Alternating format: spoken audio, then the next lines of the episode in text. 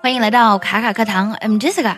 今天分享几幅非常有意思的英语漫画，这些漫画呢都是和我们的人生经验相关的。其实呢，说到 experience 经验这两个字呢，它真正的含义只有在你经历过之后呢，才会真正的懂得。而我们每个人呢，由于经历不同、背景不同、性格不同，那么所得出的人生经验也是完全不同的。但是今天分享的这些漫画呢，所分享的人生经验是非常宝贵的，它可以让我们获得智慧，收获幸福。第一幅漫画呢是关于 friendship，关于友谊的。Don't push your friends into your stuff. Let them find it and like it if they want to. 第二幅漫画呢是关于 success，关于成功的。那么对于成功呢，其实每个人的定义都不相同。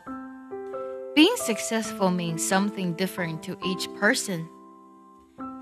第三幅图呢，讲的是我们对待生活的态度。即使你没有房子，没有车子，也不要抱怨。为什么呢？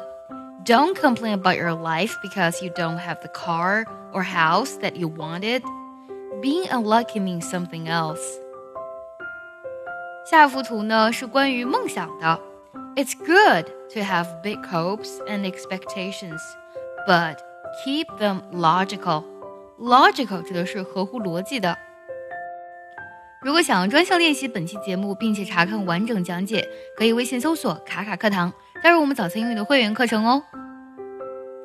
对了，最近我们的爱趣英文呢已经开启了限额招生，如果你想要从根本上提升自己的发音、听力还有口语，就一定不要错过这次机会哦。下幅图呢非常的有意思，一个小女孩呢旁边坐着一只怪兽，写的是什么呢？You can't get rid of your fears. But you can learn to live with them。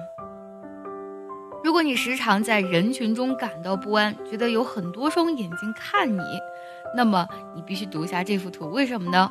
You're not as weird as you think you are. Everyone feels a little different than the rest. 如果你还没有找到另一半，那么下面这幅图呢，可以给你一点点小小的启示哦。Find someone with whom you can laugh about everything And the rest will be fine。还有最后一幅图呢，如果你看完之后呢，你会瞬间变成断舍离。Things are just things. Don't get too attached to them. 今天分享这些漫画呢，不仅他们的画风非常的有意思，而且他们的语言呢也充满了哲理跟智慧。你最喜欢哪一幅漫画呢？也记得留言告诉我哦。